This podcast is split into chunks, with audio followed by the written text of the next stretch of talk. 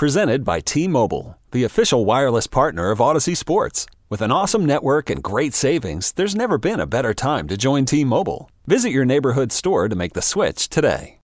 This is the story of the one. As a maintenance engineer, he hears things differently.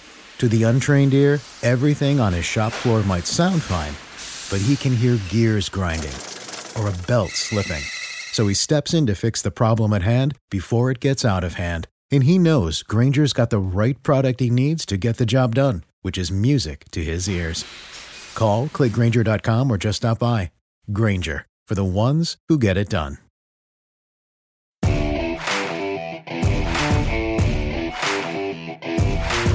Don't miss out on your chance to listen to four time Super Bowl champ Charlie Weis on the only podcast solely devoted to everyone's favorite position in football, the quarterback.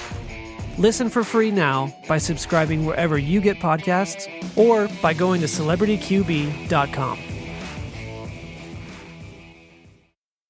Welcome to the Fantasy Throwdown Podcast, bringing you the latest in sports news, fantasy analysis, and opinions. Don't forget the hot takes. Can't have a sports show without hot takes these days. What about hot cakes, though? Mmm, I want some hot cakes. Now, here's your host, ready to jump into the thick of things, Dwayne Calendar. Good evening and welcome to the Fantasy Throwdown Podcast. I'm your host, Dwayne Calendar. Got a lot to talk about, so gonna get right into it. We have the World Series Game 4 coming up after the marathon session that ended up at 3.30 in the morning uh, today, basically, uh, that I covered already.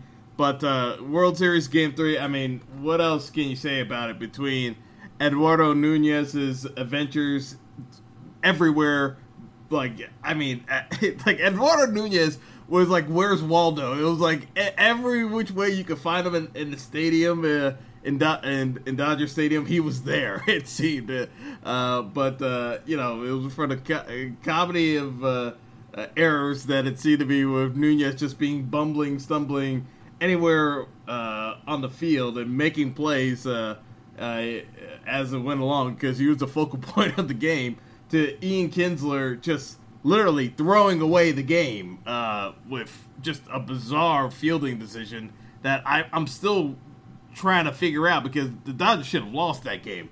I mean, Puig wasn't running that hard, and Kinsler had all the time in the world, and he still threw the ball away. We'll never understand that to Muncy's walk off, but uh, you know, incredible game three uh, that will always be memorable. And we got game four tonight. Uh, Rich Hill is on the mound, as I thought, for the Dodgers, uh, although Dave Roberts tried to play coy with that. And we have Eduardo uh, Rodriguez for the Red Sox uh, on the hill tonight. And this should be interesting because the way I kind of look at it is that, you know, if we're being honest with ourselves, this game was so long last night that – I can't imagine the reaction time of these players being that good starting out. It's just like from human nature standpoint, they should be exhausted from lack of sleep. This would be the perfect game to have a pitcher's duel, and this just end up being like a four to three game or something like that, uh, and that be the end of it. I, I think this is easily a game where you can have both starters go into the fifth or sixth inning cruising without any issues, and then the bullpen, uh, whoever's bullpen implodes first, decides the game. Because honestly, I think Rich Hill is the perfect guy to, uh, for the Dodgers to put on the mound because his like weird delivery between the curveball and just like the different arm angles he throws at, it's a funky looking delivery that it you know honestly I don't think you really get good contact off of Rich Hill if he's if he's healthy and he's pitching right. Uh, you know, Dave Roberts screwed this up last year in the World Series in Game Two because uh, Rich Hill was cruising. The Astros barely started to get to him, and he pulled him immediately after I believe it was only three innings, and it made no sense back then. But guess what? Dave Roberts isn't going to change because he is so tied to his analytics even worse than Joe Girardi. Like as much as I used to criticize Joe Girardi uh, as, in his time managing the Yankees, he looks like uh, just a uh, uh, uh just a uh, play from the gut version of Joe Torre compared to Dave Roberts. Dave Roberts is so indebted to that analytics schedule that he has broken out by player and pitching matchup that I feel he's going to screw this game up for the Dodgers tonight. By all rights, this should be a win for Dodgers to tie it up 2 2. And I'm thoroughly convinced that even though I think Rich Hill will pitch well today, Dave Roberts will find a way to pull him too early and the Dodgers bullpen will implode. Because if I see Ryan Madson out there tonight, I'm probably going to scream into the. Well, I probably won't scream in public. I'll just start bitching and moaning. But you get what I mean. I, I want to scream into the void because every time I see Ryan Madson out there not using his changeup effectively and just throwing straight fastball when his fastball is not good enough to get past these Red Sox hitters, I want to scream because I don't know who's doing the scouting report for the Dodgers. It, it's it, it's idiotic that Ryan Madson is is being used in this fashion if he's not going to use his changeup, which is supposed to be his out pitch. You know, I don't care if he doesn't have confidence in it. That's if if you're actually going by analytics, Ryan Madson's only an effective reliever if he uses his changeup. And the fact of the matter is, he hasn't been using his postseason, and he's allowed all five of his inherited runners to score in this World Series. So I ha- I have a just because I like truth be told, I, I don't really care about this World Series, like who wins. Uh, I know folks are gonna like dismiss that and say, as a Yankees fan, I would hate it if the Red Sox won. I really don't care. I, you know, I got enough friends as Red Sox fans that you know any ribbing that happens, you know, I'm I'm used to it right now. It's like nothing will ever top the just utter utter disgust of uh, 2004. But the uh, the reality situation is that I just do not trust Dave Roberts whatsoever in this situation. I have less confidence in Dave Roberts than I do in Joe Maddon because Joe Maddon almost cost the Cubs the World Series. Uh, but the Cubs were just lucky enough that Cleveland kind of choked it away uh, uh, in Game Six and uh, and uh, didn't quite recover in Game Seven. But the it, long and short of it is is that uh, I, I, look at the, tonight's game and I think it's going to be low scoring for the most part because I think the, the hitters are going to be tired and I think for the first couple of frames, you know, this is going to be a pretty quiet game. I like uh, Rich Hill, and I like Rodriguez. Here's the reason why I like uh, Eduardo Rodriguez. I think the Dodgers lineup is still way too aggressive trying to swing for home runs. They keep swinging as if they're they're going to hit the bomb, and the bomb may not come there because here's the thing with Eduardo Rodriguez. He has good stuff, but he, his issue is that he usually loses track of uh, the strike zone. So he he tends to walk a lot of guys. But if you're up there aggressively swinging for the fences, Eduardo Rodriguez can be highly effective. So I think he's going to have a good night as well uh, for the Red Sox. I, I, really do feel as though both pitchers are going to have successful nights, and that you know, like for my DraftKings lineup, the the way I'm kind of going about it for uh, roster construction, I'm locking in both uh, Rich Hill and Rodriguez. I, I really do believe that like the pitchers here are going to be the high scoring uh, functions for the night. So, I mean, just to kind of lay it out there of where I'm I'm going at it from roster construction. Uh, my main roster is going to feature Hill and Rodriguez. I actually like uh, Steve Pearce tonight, uh, and I'll tell you why. Basically, I've been kind of pooping on Steve Pearce the entire postseason, but uh, the guy just keeps delivering. I don't know what it is about him he seems to be having like I, I kind of compare it to like when the San Francisco Giants made their runs and you would have these uh, random ass dudes like Cody Ross, uh, Travis Ishikawa, like these random scrub guys that just get on hot streaks and just and ride it out and and, and they're end up being the kind of the hero of the World Series. It's like I kind of look at Steve Pearce that way. Like the guy just like draws these like hard at bats, these walks and then he gets clutch. It's like it's utterly frustrating because I'm looking at it, I was like, Steve Pearce is not that good of a hitter, but like he's just having one of those roles that it's just like you know I can tr- keep trying to fade it, saying that he can't do it, but it's like I, I look at it, it's like you know what he can actually do it. Uh, uh, so and uh, like with uh, P- uh, Jackie Bradley Jr. out of the lineup because he's another one that's like just having one of these postseasons where you're just like, how the hell is he doing it? uh, I, I, I kind of look at it as a case where, you know, uh, realistically, I, I, I have to say that, you know, uh, I, I'm to put, put Steve Pearce in the lineup in lieu of Jackie Bradley Jr.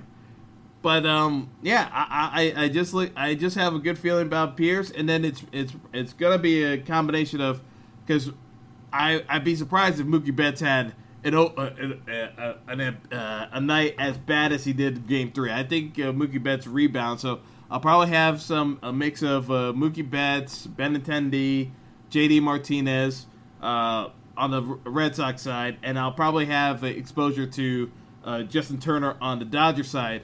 Uh, just because Turner's just been having the best at bats out of all the Dodgers. He's the only guy not going up there trying to swing like an idiot for a home run. He's he's actually having productive at bats. I actually like Turner's at bats, unlike anyone else on the Dodgers roster, because uh, you know M- Muncy got uh, got a hold of one, but like Muncy, the last two at bats was just trying to win the game. I, like during the early parts of uh, the game, I don't want my guys. Uh, actually, truth be told, I, am not even a big fan of like just waiting for the big fly. But you know, I think the Dodgers hitters are talented enough that they don't have to uh, go wait for the big fly. Because guess what? You're when you're up against an AL club and you're an NL club, if you're swinging for the fences, more often than not, you're gonna lose. Like the Cubs got away with it a couple years ago against Cleveland because Schwarber is an ALDH masquerading as an outfielder uh, or catcher at the time, uh, like he was for the Cubs. Uh, but you know, the, as, as it stands, I, I, just look at this and I, and I say to myself, I feel this is going to be a pitcher's duel, and you know, it's just going to come down to how the bullpens work out uh, to see who gets the win here. But uh, yeah, I, I I really really have a bad feeling that Dave Roberts is going to make a mistake handling the pitching staff again, and he's going to get crucified. But I can't defend him because I, I had issues with Dave Roberts' management of the Dodgers uh, pitching staff last year in the World Series, and it's just getting magnified again. And, you know, they can say what they want about analytics, but the Dodgers, for the most part, underachieved this year. So I really don't want to hear it saying that the analytics worked because the Dodgers had to go out and trade for Manny Machado just to make the playoff run to get into the postseason uh, because of how much the Dodgers are struggling. And yes, you can credit that to the shoddy bullpen, but guess what? That shoddy bullpen is the exact reason why Rich Hill should be out there for seven innings tonight. And there's no chance in hell Rich Hill's going seven innings. No matter how well he pitches through the first uh, five innings, Dave Roberts is going to find a reason to pull him. Even though it's not going to be logical, in, in my opinion, because he'll probably be still pitching well. And he'll get pulled anyway. But, you know, uh, it, I mean, maybe that's just my recency bias, but I've just seen Dave Roberts just have this particular uh, foible about him where he can't let his pitcher see the third time through the order. And he does that for pretty much all the Dodgers pitching staff. But it doesn't make sense because if a guy has a role going, it doesn't matter. If the hitters aren't picking him up, why would you uh, just, because of analytics, just pull the guy because it uh, because he's uh, uh, the the data tries to manipulate in a way to say that he's he can't be successful uh, after the fact, and you know I, I, I still struggle with that overall rationale because it takes away from the actual visual element of seeing how how good a pitcher's throwing, how how well is he connecting with the strike zone, and how well the batters are actually picking up on the ball. Uh, there's something to be said about actually being able to uh, understand where uh, where the, uh, the, the time and place uh, to actually be looking into the data and when it is to be take the hands off the wheel and actually understand what's going on. It's like sometimes you don't actually have to oversteer the ship.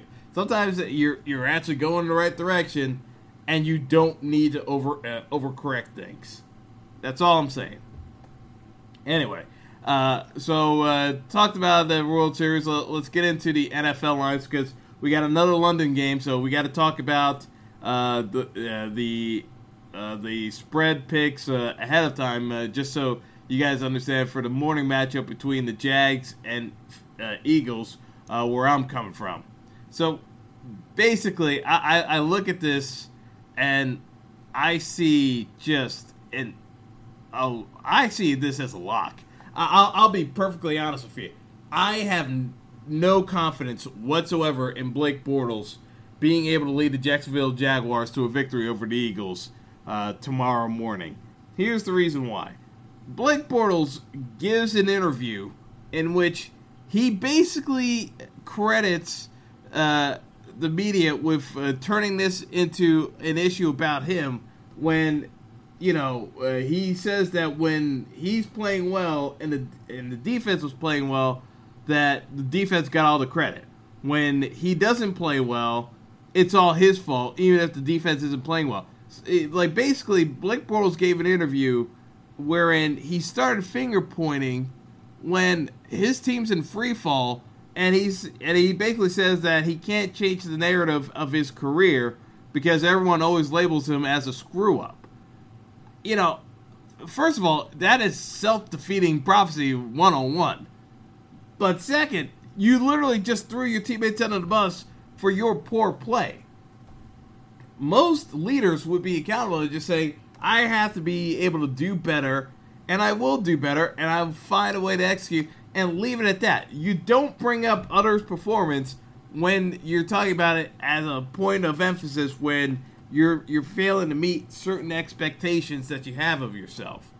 So you know, right then and there, I already know something's off of Blake Bortles because he doesn't have confidence, and he's and he's starting to point fingers as to what's going on. So there, there, there is something to be said for that. Second, in terms of an offense, I keep saying this, Blake Bortles, when he's forced to play like an actual quarterback and not just an athletic player, struggles mightily. The the issue with the Eagles secondary is their biggest weakness of that defense. Blake Bortles has to be able to make the proper throws and hot reads. Honestly, Blake Bortles could have a good day if he was confident enough in his throwing ability, which he's not, because he's not confident in actually making proper reads. They the Jacksonville has to uh, tailor this game plan to throw the football in order to win the game. And I'm not sure right now that they have the confidence in Blake Bortles that he can actually throw the football effectively enough to win this game for them.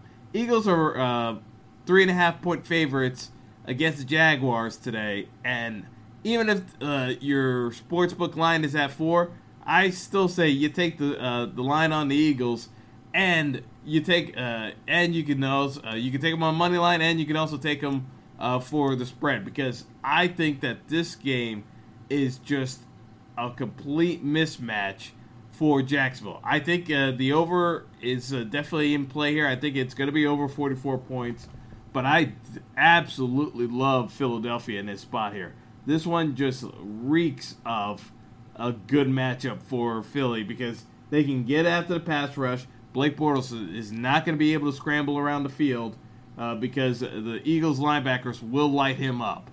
Uh, I mean, I, I can't stress this enough.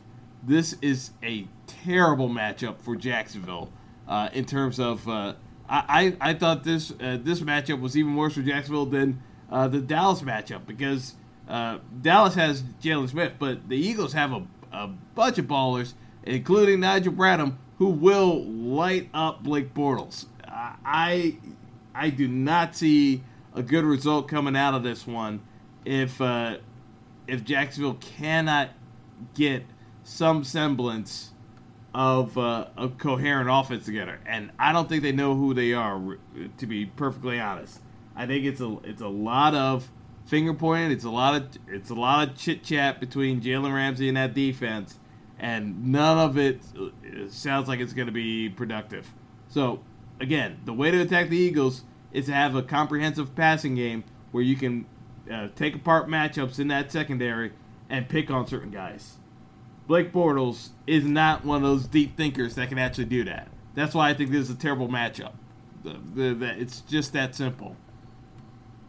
Moving on, we've got Denver, a 10 point underdog at Kansas City today. Kansas City's going to win this game.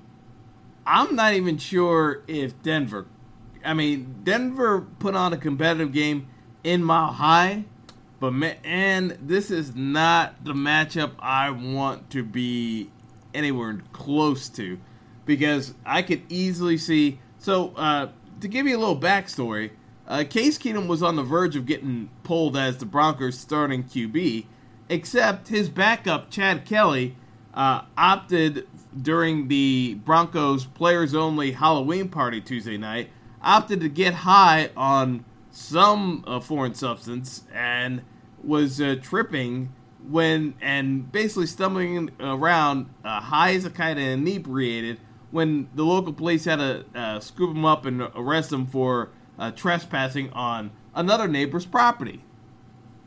So realistically, Denver has no backup QB because they just released Chad Kelly. So it's Case Keenum's job, and there's no one to threaten him. And Case Keenum has been, by and large, hot garbage this entire season. I can't see Kansas City losing this game, and I'm not sure if Denver can keep up with them uh, with the home crowd uh, advantage being gone because KC's is going to know what defensive sets uh, Denver's going to throw at him. I just think this is not a good uh, spot for Denver to be in at all because Mahomes is going to be ready to play him. The uh, the Chiefs didn't execute on all the things they wanted to the first go around they're going to tighten that up second time around, and Denver's offense is still going to be limited by Case Keenum's shortcomings. I, I think you got to take uh, KC plus 10 here, and I, I, really don't see anywhere else you can kind of slice this one. I, I, just think this is a case where Kansas City is uh, is going to cover, even with the line being that large. Next up, we got the Jets traveling to Chicago to play the Bears man, you know, this is what I keep saying about the Jets. Sam Darnold has a lousy line, no receivers to speak of, and is just trying to make do. I mean, he's got Quincy Enunwa, he's got Robbie Anderson, but Robbie Anderson's a speedster without much depth to him. Quincy Enunwa realistically has not been the same guy since his neck injury uh, you know, he, he can he can do a few things here and there that move the chain, but he needs to be on a team where you actually have productive offensive offensive line because he doesn't quite get the separation you were looking for for a possession receiver. So with that being said, uh, Chicago should win this game as long as Mitchell Trubisky doesn't screw it up. Uh, I do think that uh, that ten point line is a bit high for the Jets. Uh, you know, if it's nine and a half, mm, I I could could see myself biting on it, but you know, I'm I'm not exactly uh, a big fan of uh, trying to go uh, trying to go about uh, uh, hitting big money lines when I don't trust the opposing team quarterback.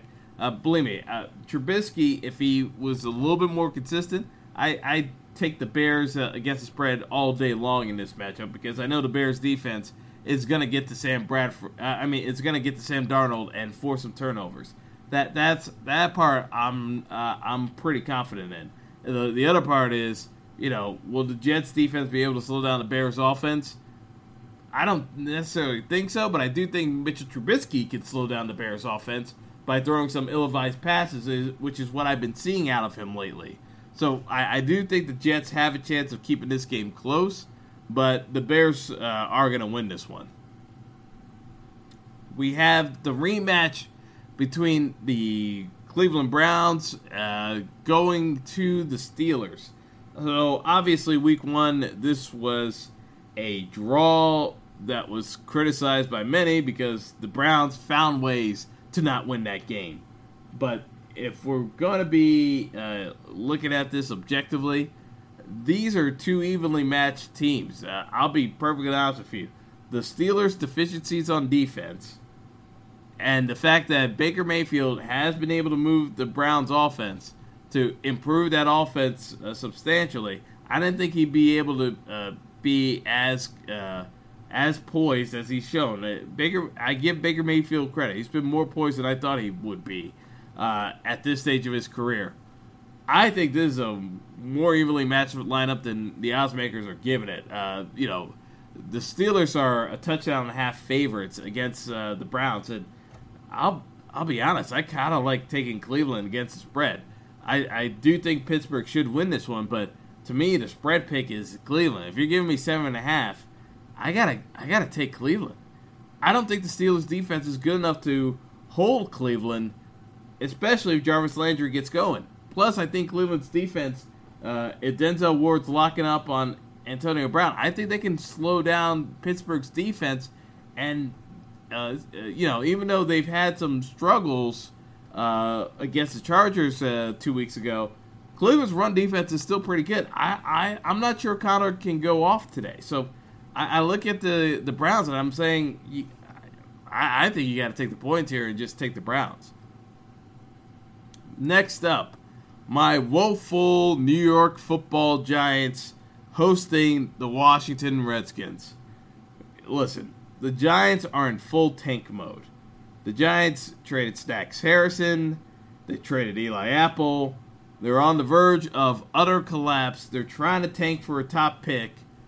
They're not even disguising it anymore. Yeah, they're saying they're going to play hard, but the players are already starting to check out. You know, the sooner the, the Giants get Janoris Jenkins out of the building, the better, because he's going to be one of the worst defenders of checking out uh, in the passing game. Now, the the only thing that benefits Jenkins this go around is that Alex Smith and his uh, pop gun arm isn't really going to be able to hit guys down the field in stride to completely burn Jenkins. So instead of being uh, a touchdown to the house like he gave up Monday night, it'll probably just be a 30 yard gain down the field. So there's that benefit. But yeah, if I'm if I'm being perfectly honest with myself, you uh, know, this line being a pick 'em, I'm taking Washington without question. The Giants as much as I rip on the talent level of Washington from a skill position standpoint, their offensive and defensive lines are vastly superior to the Giants. And I will always take a superior offensive and defensive line over having some advantages in the skill position game. Because if you have a good offensive line and a good defensive line, you can stay hang around in games in uh, in situations where normally you shouldn't be able to have a chance in. Washington can do that and win ugly. The Giants, I'm not even sure how the Giants can win ugly at this point because the only win they have is against uh, Houston because Bill O'Brien blew that game for the Texans with some of his ridiculous play calling. I'm not sure when the Giants are going to get a win on the schedule because the Giants are playing with no confidence, and I have seen no creativity from the offensive uh, play calling outside of a scant few plays that get run more for Saquon Barkley. I see more volume going Saquon's way, but you know, until I see Sterling Shepard being lined up in the slot, Odell moving around, being lined up in the slot, moving guys around different parts of the field, the the same crap I saw in Minnesota, where guys get moved around all the field like literally, uh, Pat Shurmur was the play caller for the Vikings last year. I don't understand why the Giants are so stagnant because they're not doing any of the things. And you could say that you know the the uh, the line isn't good enough. We all know this, but you at least have to try something different. If you're gonna keep repeating the same uh, recipe, it's just leading to failure after failure after failure. So, as it stands, yeah, I'm taking Washington because I haven't seen anything from the Giants that would ever merit uh, in a pick'em situation where I could take them seriously. So, Washington it is. Hey, Throwdown Nation. Are you at the bottom of your fantasy league wondering what is going on with your quarterback? Well, I think I've got a new show that may just fit the bill for you. The show is called Celebrity QB, featuring four time Super Bowl champion coach Charlie Weis. Unlike other football shows, you'll get the inside scoop on all things quarterbacks to get your burning questions answered, such as Is this the year Tom Brady finally looks his age? Can Aaron Rodgers actually play a full season on one healthy leg? And can Dak Prescott actually lead the Cowboys to a Super Bowl in spite of Jerry Jones? Coach Weis and co host Steve Stroud have got you covered on all things quarterbacks. Listen now on Apple Podcasts or any major media platform. Celebrity QB, everyone's favorite position. Carolina hosting the Ravens. So Baltimore uh, is a two and a half point favorite, and I'm very confused by this line here because Carolina is at home and they're an underdog at home. I'm I'm I'm really scratching my head to be perfectly honest with you.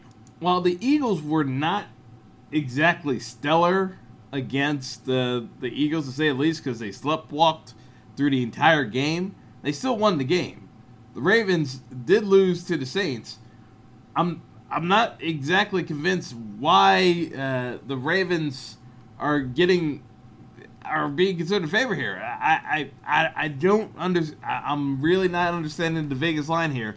They they're forcing me to bet on the Panthers uh, plus two and a half. I, I really don't get this line.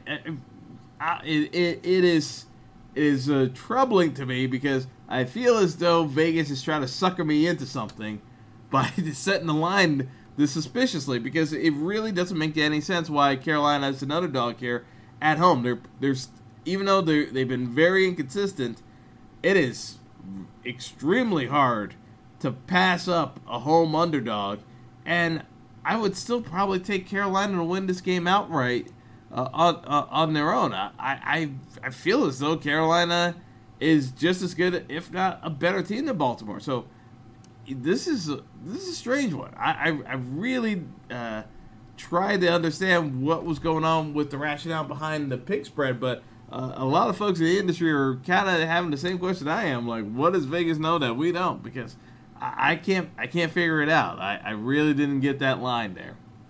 Uh, moving on, you got Detroit hosting Seattle. Detroit's a three point favorite against the Seahawks coming off the bye. Uh, this is a tricky game because the Seahawks coming off the bye, they're going to be fresh. So I'm not entirely sure if I want to be trusting Detroit uh, to cover three points. Now, if this was uh, a case where it was a point and a half and you know maybe it comes out to a two point conversion because uh, Pete Carroll did something goofy on with the extra point, going for two. You know, I, I could see Detroit covering that kind of line. This game, this to me screams stay away from the game. If you have to do it for a betting pool, maybe this is one you can kind of use as, uh, you know, use an underdog upset uh, on the road. I mean, the Seahawks are coming into this game fresh off the bye.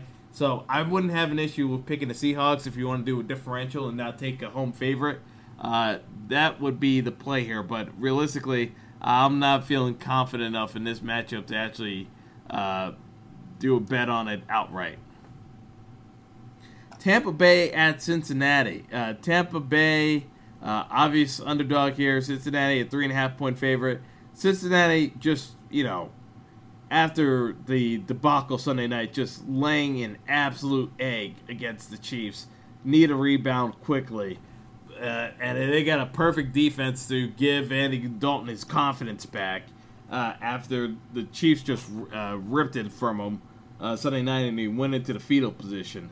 Uh, I mean, if we were looking at it objectively, uh, Tampa has one of the worst defenses in the league, a weak secondary, I, I look for AJ Green all day long to have a field day here and just establish dominance. Uh, AJ Green would definitely be one of my picks for DFS this week, but uh, I I look at it and I'm saying to myself, you know, uh, this is this is a matchup. Uh, Cincy's got to win. I mean, the, you know, if Cincy can't get a win against this Tampa defense Marvin Lewis, you know, this this would have to be his last year in Cincinnati. Uh, you you know, it's bad enough to lose the way they did to the Chiefs, but to follow it up by losing to a Tampa Bay squad that has no semblance of a secondary and you know questionable effort at times on the defensive line. Because even though JPP has a bunch of sacks, there are some plays where you know I see that same inconsistency that he had with the Giants, where he takes plays off so I, I look at this and I say to myself, Cincy's got to win this one, and if they find a way to lose it, then Marvin Marvin Lewis has got to be on the hottest seat in the NFL. Uh, you know, with the exception of uh, Bill O'Brien, because Bill O'Brien should even though he blew out Miami the other night, should still have one of the hottest seats in the league. Uh, but uh, yeah, so th- this is a must-win for the Bengals, uh, and I'll just leave it at that. Indy traveling to Oakland. Man, oh man! Speaking of teams trying to tank, so the Raiders obviously traded Amari Cooper for a first-round pick. You know the the Raiders are going to be using Jordy Nelson, Martavis Bryant as the pair of wide receivers. So, uh, for DFS purposes, uh, Martavis Bryant is only 3,700 on DraftKings this week. Uh, Jordy Nelson is at 4,700. Uh, they're definitely going to be uh, plays for me today because of the fact that Indy doesn't have that stout of a defense, and those values are so cheap. Plus, the fact that Marshawn Lynch was placed on IR. The Raiders' run game is going to be more of using the pass to open up the run game than anything else. I, I don't see this being a Doug Baldwin game. I see this being a lot of uh, passing uh, underneath to try to open up uh, some passing over the top with Nelson and, and Bryant. And if Martavis Bryant wants to salvage his career, this is a good op- opponent to actually start that off against. Uh, so I look at Indy to win this one outright. I look at Indy to cover the spread of three points. Uh, this is just uh, this is in Indy's wheelhouse. So uh, if Indy wants to be serious, uh, playoff contenders, they got to win this one. Green Bay uh, at the Rams. You know, it's not often you see Aaron Rodgers just be totally discounted against with because uh, this line opened up with uh, a nine and a half spread. I think, and it got up to ten at one point. It's like people had so little confidence in this Packers team uh, going up against the Rams that you know everyone's basically saying the Rams are going to win, and so am I. you know, there's a reason why I have to say because this is uh, a, a matchup of coaches where uh, Sean McVay does everything to put his players in the best position to succeed, and Mike McCarthy seems to do everything possible to uh, uh, to uh, put Aaron Rodgers in the worst position possible uh, in games. You know, I, I just look at it as a case where sooner or later this is going to come to a head where the Packers are just going to have to make a decision to fire Mike McCarthy as a coach because he just doesn't get it. He really doesn't. Uh, I, I, look at the Rams here, and I think they're just going to smash this uh, Packers team. They got a ton of issues on defense. Todd Gurley should have a field day running up and down uh, the field. I, I, I, just do not like this matchup whatsoever for the Packers. Uh, I do think that uh, Aaron Rodgers can have a good day passing, but uh, I, I don't see much else coming from this. I, I really don't. So uh, this uh, this should be an interesting one to say the least. As I'm not sure what Packers team is going to show up. I, I am very curious, but I know Mike McCarthy is not going to be the cause for them to win this game. Uh, so it's going to be Aaron Rodgers if they make it competitive at all. Next up is an absolute dog of a matchup. We got the Cardinals hosting the 49ers. You know, the less said about this game, the better. But uh, in terms of a point spread, uh, you know, San Francisco's a point and a half favorite. I look at the uh, 49ers to win this one outright. Like Arizona's a mess. Uh, Patrick Peterson's demanding a trade. You know, Arizona's in free fall, uh, much like a number of teams in the NFL right now. Uh, they're the next team that I expect to have a coaching change uh, in short order. So uh, Steve Wilks uh, also is on the hot seat and well deserved. Uh, this team is just not not performing at all. To you know, because even though they were going to be mediocre, the way they're losing is just unacceptable. So. Uh, I, I, look at that and I, I, just see see it for what it is. It's a case where uh, Arizona's probably going to be moving on with uh, just a one year head coach getting fired at the end of the season. So, Sunday night game. We've got the rematch between the Saints and the Vikings.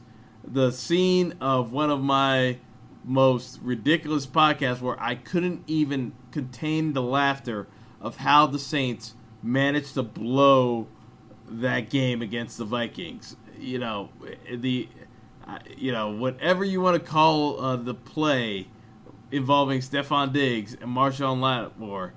You know, you can't. I mean, that's an indelible NFL moment right there.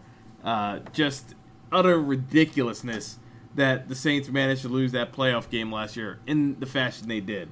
So they returned back to the scene of the crime in Minnesota, and the Saints remain the better team, uh, without question. The Vikings have a bunch of injuries, but the Saints are the better team. They should have won last year, and they might have actually had a decent shot against Philly if had they won.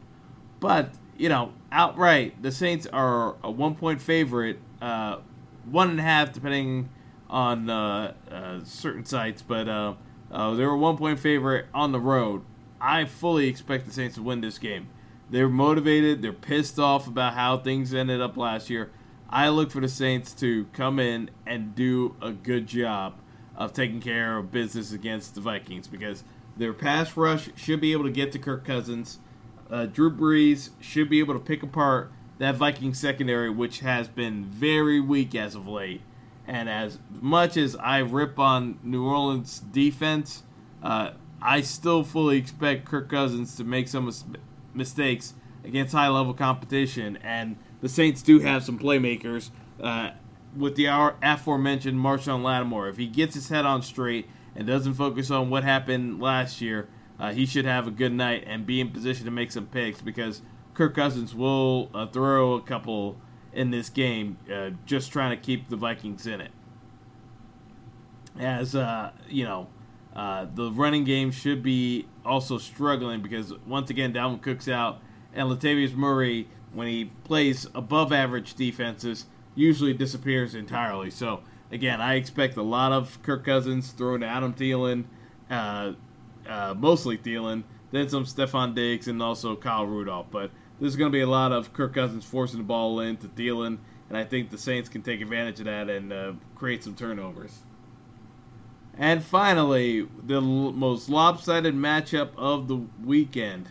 You got the Buffalo Bills hosting the New England Patriots.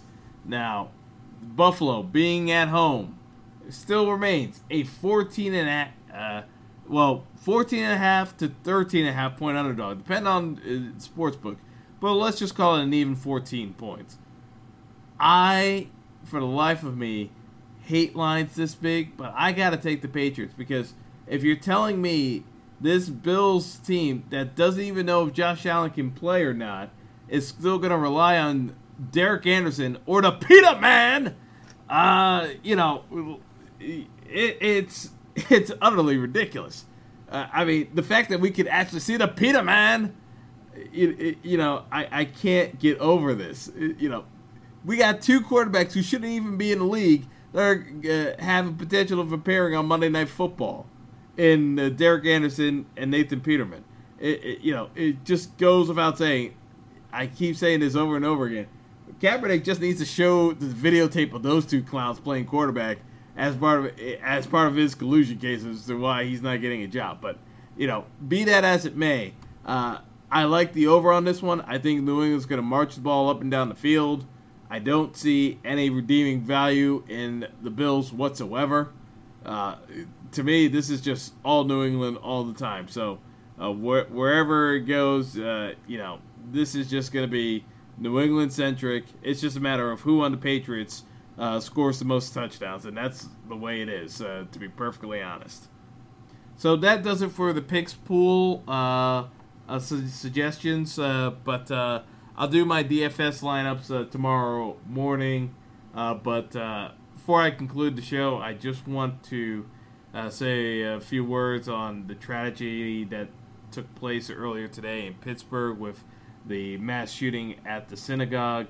You know, thoughts and prayers with the family. You know, I, I try to uh, do the show and not talk about real life events. And, uh, you know, obviously we had the uh, mass shooting in Pittsburgh, but we also had a helicopter crash involving the Leicester City owner Vichai Shriver Pramda, and apologies if I butchered the last part of the, the Taiwanese owner's last name. Uh, but you know, thoughts and prayers to uh, his family because you know it, there's no telling how many people were on board the helicopter, but it was confirmed that he was on board uh, specifically, and but there may be other family members on board as well. So you know, just thoughts and prayers, and you know, uh, regardless of whatever transpires, I just you know would always say to folks like just try to cherish every moment of life as you can, and just say I love you to those uh, you who uh, who you love, and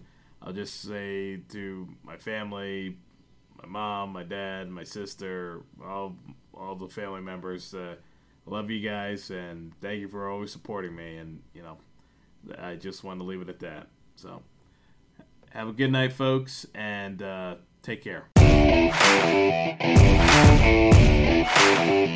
It's the most talked about position in all of sports, the quarterback. And now there's a show solely dedicated to the most sought after role on the field Celebrity QB, featuring four time Super Bowl champion coach Charlie Weis. Unlike other football shows, you'll get the inside scoop on all things quarterbacks. Like, is this the year Tom Brady finally looks his age? Will dating Danica Patrick distract Aaron Rodgers? I mean, he's dating Danica Patrick, Charlie. We're interested in that, you know? Well, I mean, Tommy's got Gisele. I'll, I'll take Gisele, okay? Is Dak Prescott good enough to win a Super Bowl for the Cowboys? Which rookie quarterback has the best shot of making a positive impact in 2018? How about intellectually, Charlie, as far as what they ask the quarterbacks to do now? The game has changed, but the pressure that's put on quarterbacks, and it always been put on quarterbacks, is tremendous. Join Charlie Weis and co host Steve Strout on an all new podcast from Lasting Media, exclusively about quarterbacks. Subscribe now at Apple iTunes or wherever you listen to great podcasts. Celebrity QB, everyone's favorite position. Presented by T Mobile, the official wireless partner of Odyssey Sports. With an awesome network and great savings, there's never been a better time to join T Mobile. Visit your neighborhood store to make the switch today.